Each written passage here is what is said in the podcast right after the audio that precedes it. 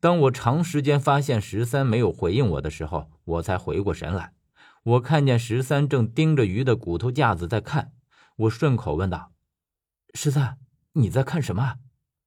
十三头也不抬的说：“嗯，暂时没有看出什么来，但是我觉得鱼的骨头架子上有蹊跷。”十三虽然在看，但是也不敢离得太近。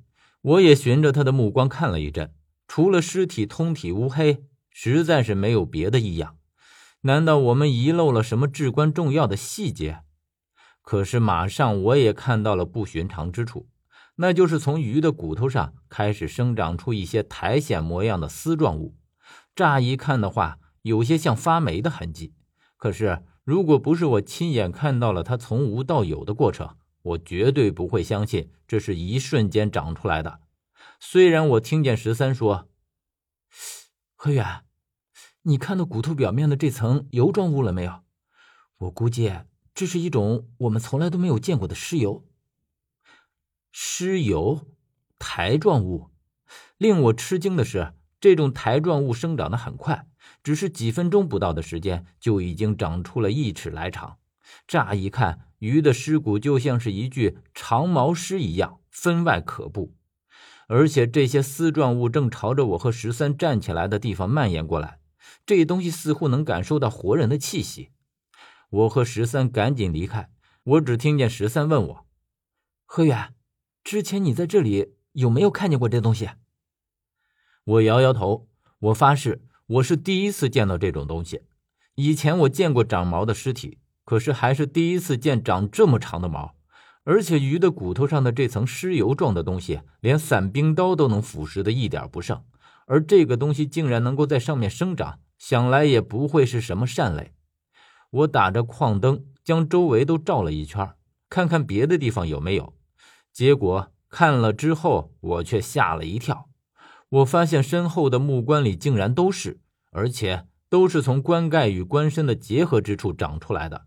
不知道是心理作用还是怎么的，我看到一下子身边出现了这么多的丝状物之后，身体开始发起痒来。首先开始痒的地方是手背，然后再到脖子和脸，而且不单单是我，我看见十三也出现了这种异样。这种痒可以说是奇痒，我不自觉的在手背上抓了几下，就发现手背上猛地出现了血泡。直到这时候，我才知道我们也中招了。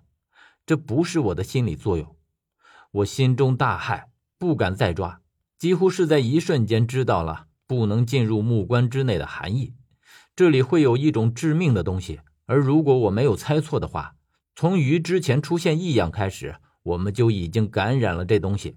最起码现在这东西已经深入到了我们的皮肤之中，因为我已经看到了手背上正在开始露头的丝状物。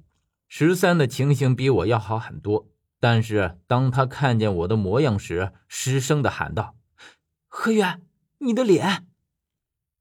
从十三的表情中，我大致可以想象到自己脸上已经发生了什么样的情形。虽然奇痒，但是我却不敢用手去抓它。我同时迅速的翻开背包，我有带红莲妙心丸，这东西的生长说不定和尸毒的蔓延是一个道理。红莲妙心丸或许有用。而当我将红莲妙心丸翻出来的时候，十三已经伸手递给了我。很显然，他是贴身带着的。我这时候也顾不上客气，接了十三递过来的药丸，合着唾液吞了下去。十三的准备显然比我充足，可能是因为他一直跟着讲的关系。我看见他还掏出了一个瓶子，从外观上看，我大致确定这是尸油。十三先将瓶子递给我说：“你先涂，或许管用。这是我师傅给我防身用的，对付墓里的毒虫之类的很有效。”你不用一直让着我，你身上的情形也不乐观。十三这时候还有心情笑，他笑着说：“嗨，我皮厚，可以多撑一会儿。”我觉得如果再谦让下去，只是浪费时间。于是我迅速的打开瓶塞，倒了一些出来。只是这个瓶子里的尸油和以往的很不同。我才打开瓶塞，就是一股让人作呕的尸臭。我记得我是屏住呼吸，将这些涂在了身上。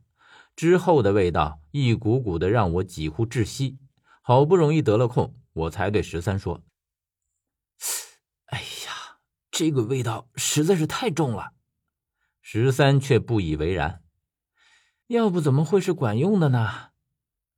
我没有和他争执，这个尸油和着红莲妙心丸确实管用。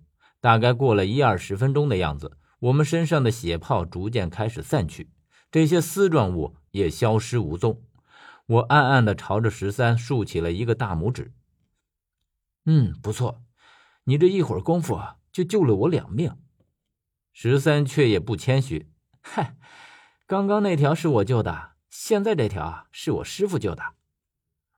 我还打算说些什么，可是突然觉得双手胳膊处猛地又是一阵刺痛，我不明所以，将左手的衣服掀了起来。